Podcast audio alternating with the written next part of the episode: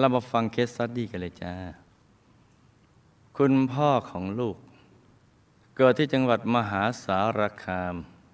ในครอบครัวที่มีฐานะดี แต่เมื่อคุณพ่อยังเด็ก คุณปู่ก็ละโลกไป แล้วคุณย่ากลับไปมีสามีใหม่ ซึ่งเป็นคนเจ้าชู้เดิมเหล้าแล้วก็เล่นการพนัน ทรัพย์ที่มีอยู่ก็หมด ไป ต่อมาคุณย่าก็ละโลกไปอีกคนหนึ่ง คุณพ่อจึงต้องทำงานช่วยเหลือตนเอง และเลี้ยงน้องต่างบิดาอีกด้วยว่ายังเด็กคุณพ่อเป็นโรคตาแดง แต่ขาดการดูแลเอาใจใส่ ไม่ได้หยอดยาที่ถูกต้อง ตาข้างซ้ายของคุณพ่อจึงบอดไป คุณพ่อพบรักกับคุณแม่ซึ่งเป็นแม่ค้าขายขนม คุณพ่อได้เข้าทางคุณยายเติมเงินไปฝากกับคุณยายจนคุณยายสนับสนุนให้คุณแม่ ยอมแต่งงานกับคุณพ่อ ฝากสินสอดทางอ้อมเนี่ยเพราะว่าคุณแม่ขายขนมสอดไส้ แต่แต่งงานกันห้าปีก็ยังไม่มีบุตร น้องสาวยายทวด น้องสาวยายทวดก็เป็นทวด ทวดเล็ก ใช่ไหมจึงพาคุณแม่ไปอธิษฐานจิต ขอบุตรที่ปรางกูแห่งหนึ่งในจังหวัดร้อยเอ็ด ไม่ต้องไปทำกิฟต์ไม่ต้องไปทำอะไรสารพัดเลย แค่ไปที่ปรางกูเท่านั้นแหละ เออ นี่เขามีวิธีการเห็นไหมนี่ ต่อมาก็มีบุตรจริงๆแหละ คือพี่ชายคนโตของลูกเทวดาทำกิฟต์เห็นไหมเดินไหมเออ แต่ปัจจุบันพี่ชายคนโตเป็นอัมพาตครึ่งซีกเพราะเส้นเลือดในสมองแตกตั้งแต่อายุ 50 ปี เป็นมาได้ 6 ปีแล้ว คือเทวดาเอามาทำคลิปให้ก็จริง แต่เทวดาไม่อาจที่จะ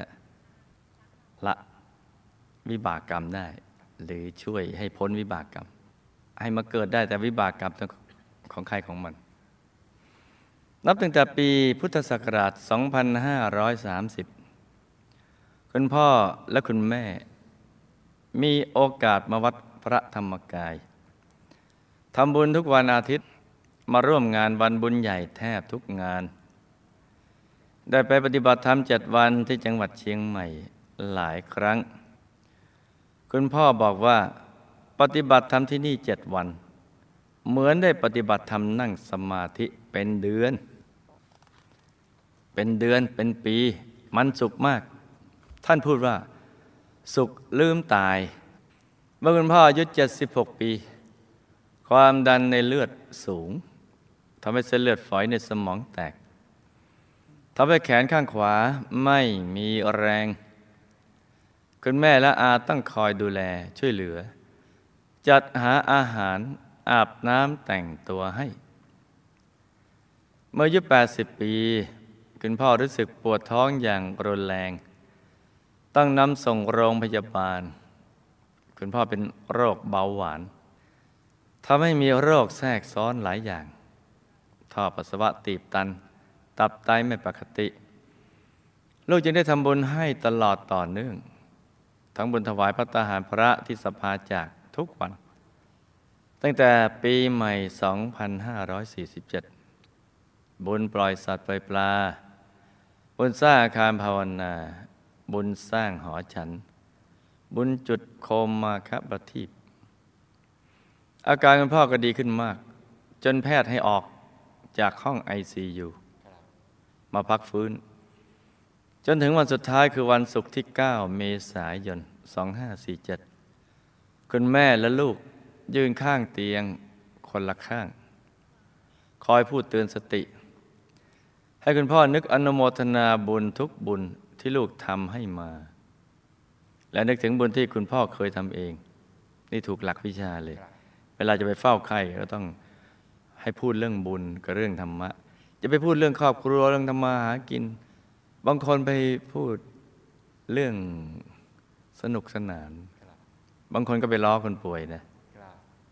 อะจะเพิ่งตาย เดี๋ยวเอาบลันดีไปก่อนวิสกี้เออ เนี่ยเห็นมาเนี่ยอีกเตียงหนึ่งเออเขาพูดกันอย่างนี้ตายล้วไปเยี่ยมไข้ด้วยวิธีการอย่างนี้ทำให้คนไข้ใจหมองไปใจหมองภาพสุดท้ายเป็นสงครามจริงพรบ มันชิงกันด้วยภาพเขาเรียกว่ากรรมนิมิตพอภาพนั้นติดอยู่ในใจเป็นคตินิมิต พบก็รองรับบุบดูดไปเลย เพราะฉะนั้นใครจะเยี่ยมใครต้องทำอย่างนี้ถึงจะถูกหลักวิชานะจ๊ะ คือพูดเรื่องบุญทุกบุญที่ลูกทำให้มา แล้วนึกถึงบุญที่คุณพ่อเคยทำเอง คุณพ่อก็ลืมตาเหมือนมีแรงขึ้น บางทีเราดูภายนอกว่าคนป่วยเนี่ยไม่ขยับตัวหลับตา แต่จริง ๆ แล้วไม่ได้ปิดหูนะไม่ต้องห่วงอะไร เพราะห่วงก็เอาอะไรไปไม่ได้เนะครับนอกจากเอาความห่วงไว้ครับ ให้ไปอยู่กับหลวงปู่วัดปากน้ำให้ไปเวียนรอบมหาธรรมกายเจดีย์นึกถึงบุญทุกบุญ นึกขอบคุณสังขารร่างกายนี้ ขอบคุณคุณหมอ ขอบคุณพยาบาล ที่ช่วยดูแลรักษาอย่างเต็มที่ และขอบคุณหลวงพ่อธรรมชโย ขอบพระคุณคุณยาอาจารย์ พูดไปจนกระทั่งหัวใจของท่านสงบนิ่ง ไม่เต้นอีกแล้ว หยุดแล้วก็เดินทางออกจากกายมนุษย์ไป เรื่องของพี่เขยประมาณปี 2540 พี่เขยเนี่ยมีลางสังหรณ์และมีผู้ใหญ่ทักว่า จะมีเคราะห์หนักอาจถึงชีวิต ลูกและพี่สาวจึงชวนทำบุญอย่างหนัก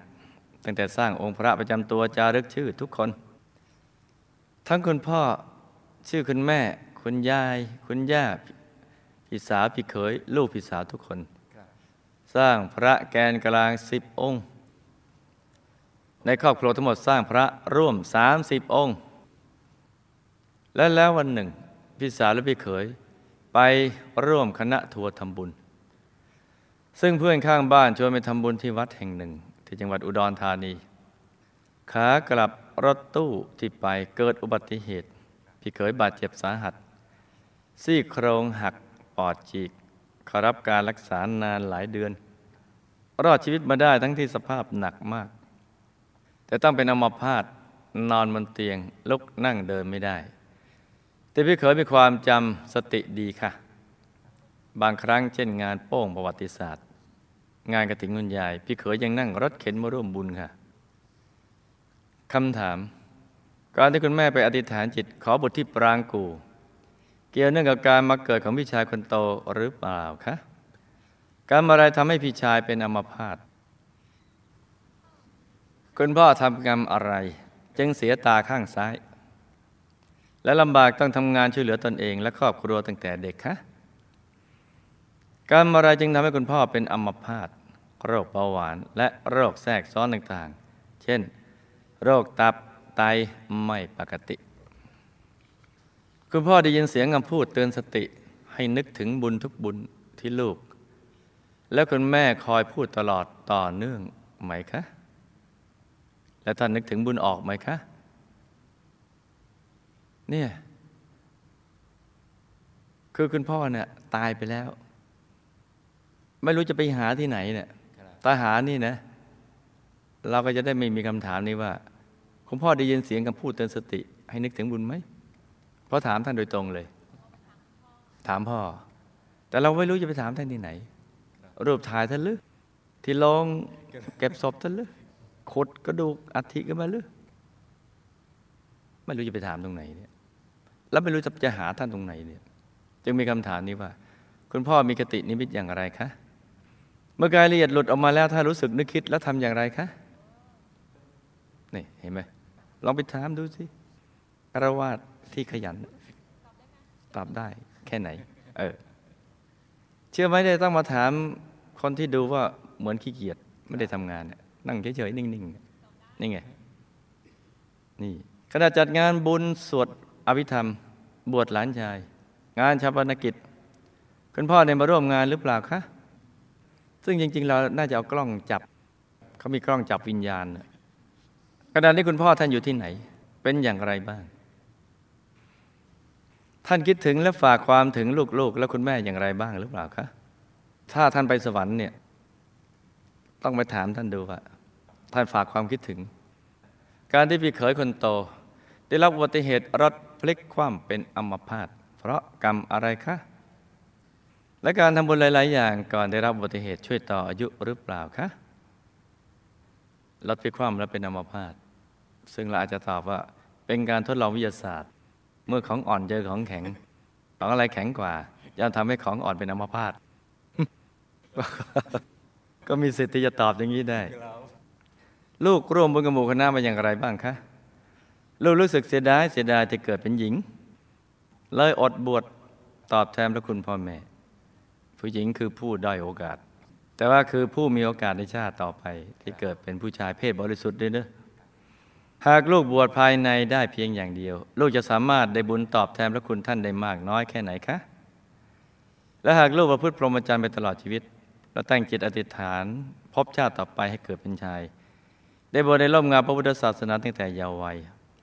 ทั้งได้มาศึกษาวิชาธรรมกายพร้อมกับหลวงพ่อและคุณยายจะสมปรารถนาหรือเปล่าคะ นี่ก็เป็นคำถามสั้นๆำหรับคืนนี้ เอามาฟังฝันในฝันกันจ้ะ การที่แม่ไปอธิษฐานจิตที่ปรางกู เกี่ยวกับการขอบุตร ก็เกี่ยวเนื่องกับการมาเกิดของพี่ชายคนโต จริง ๆ เลยจ้ะ เรื่องมีอยู่ว่า เมื่อแม่ไปอธิษฐานจิตขอบุตรนั้น เทวดาที่รักษาปรางกูก็รับทราบ แล้วก็ชี้ให้กายละเอียด ซึ่งเป็นภูมิเทวากำลังจะหมดบุญจะต้องมาจุติมาเกิดเป็นมนุษย์อยู่แล้ว ให้มาเกิดในท้องแม่ แล้วก็มาเกิดเป็นพี่ชายคนโตนี่แหละจ้ะพี่ชายชาติก่อนก็เป็นชาวบ้านประเภท วัดก็เข้าเหล้าก็กิน บางทีเอาเหล้าก็ไปกินในวัด บางทีออกนอกวัดก็มากินเหล้าบุญก็ทำกรรมก็สร้าง ได้ฆ่าสัตว์ทำอาหารแบบสังคมเกษตรกรรม แต่ก็ไปทำบุญในพระพุทธศาสนาตามประเพณี ใครมาบอกบุญก็เอาห้าบาทสิบบาทอะไรไงก็ทำทำกันไปกระถินพระป่างนสร้างโบสิหารแล้วก็สิบยี่สิบบาทแล้วก็ทำไป เมื่อตายไปก็ไปเกิดเป็นภูมิเทวา และจากภูมิเทวาก็มาเป็นมนุษย์ชาตินี้แหละ จากเป็นมนุษย์เป็นภูมิเทวาจากภูมิเทวามาเป็นพี่ชายคนโตเนี่ย ที่เป็นอัมพาตก็เกิดจากกรรมฆ่าสัตว์ทำอาหารเป็นหลัก บวกกับกรรมสุราเสริมจ้ะคุณพ่อติดตาเสียข้างซ้ายก็เป็นกรรมในอดีต ตอนเป็นเด็กเล่นปลาดินปลาทรายกับเพื่อนเป็นกลุ่ม ด้วยความคันนอง ได้ปลาดินทรายไปเข้าตาเพื่อนคนหนึ่ง จนทำให้ดวงตาของเพื่อนอักเสบ แล้วก็บอดในที่สุดจ้ะไม่น่าเชื่อนะ เด็กกำลังอินโนเซนต์ การเล่นปลาดินปลาทรายก็เป็นธรรมดาของเด็ก วิบากกรรมเนี่ยยังเข้าไปยุ่งเรื่องส่วนตัวของเด็ก ไม่เอ็นดูเด็กไปอินโนเซนต์เลย เด็กกลายมาเป็นคุณพ่อเนี่ยพอถึงเวลากรรมส่งผล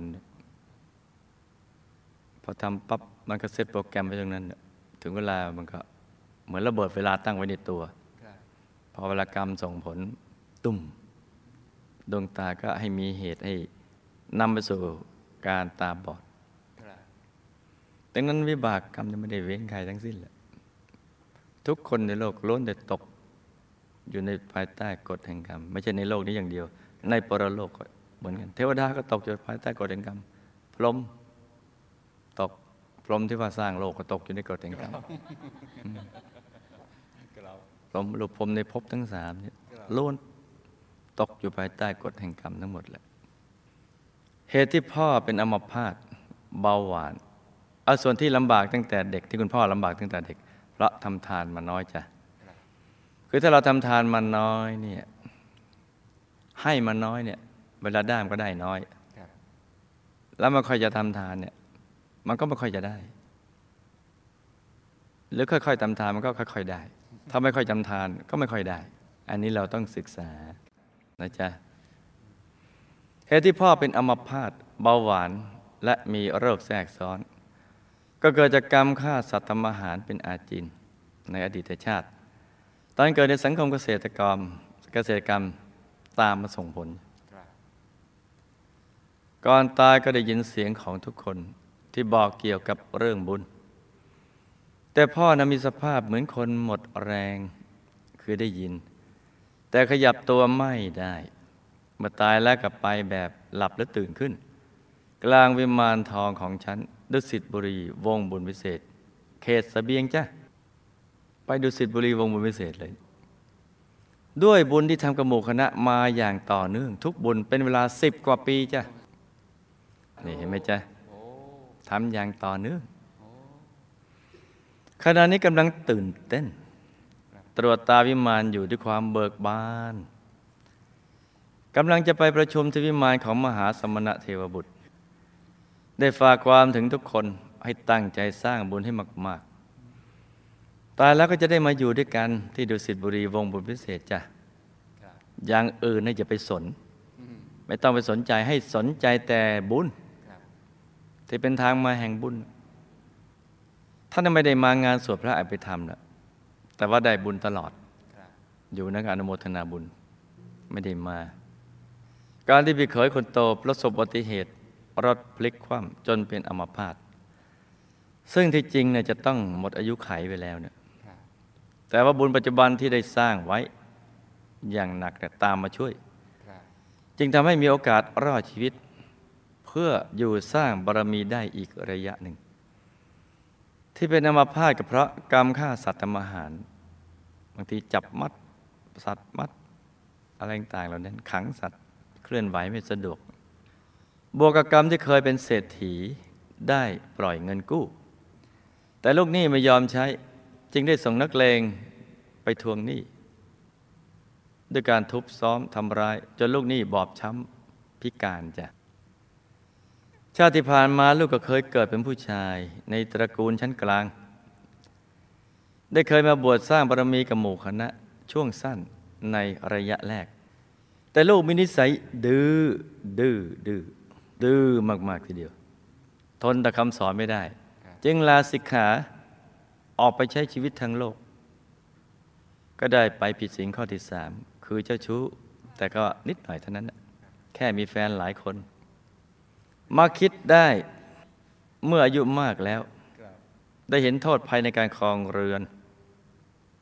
ในและภัยในวัฏฏะสงสาร จึงกลับมาเป็นกองสเสบียงให้หมู่คณะ แล้วก็อธิษฐานว่าชาติต่อไปให้ได้มาสร้างบารมีกับหมู่คณะ ตั้งแต่ยังเยาว์วัยครับคือขอให้ได้มาสร้างบารมีกับหมู่คณะตั้งแต่ยังเยาว์วัยและขอให้ได้ประพฤติพรหมจรรย์เพราะเบื่อการมีครอบครัวแล้วครับเบื่อการเอาครัวมาครอบไปไหนไม่ได้ครับเหมือนผูกยนยนต์ชาตินี้ด้วยกรรมเจ้าชู้จึงมาเป็นผู้หญิง แล้วก็ได้คำว่าตั้งแต่อายุน้อย ได้ประพฤติพรหมจรรย์ตามที่ตัวปรารถนา หากว่าได้เข้าถึงพระรัตนตรัยตัว ก็จะได้ชื่อว่าบวชภายใน แต่ลูกต้องฝึกตนให้เป็นคนว่าง่าย อย่ามีทิฏฐิมานะ อย่าดื้อนี่เชื้อยังไม่หมดนะเนี่ยให้มีทิฏฐิมานะเพียพอดีในระดับที่ทำงานร่วมงานกันได้ ก็จะสมปรารถนาในทุกสิ่งที่ได้ตั้งใจไว้ด้วยดีจ้า นี่ก็ เป็นเรื่องราวของเคสสตดี้สั้น ๆ กันนะจ๊ะ สาธุ นี่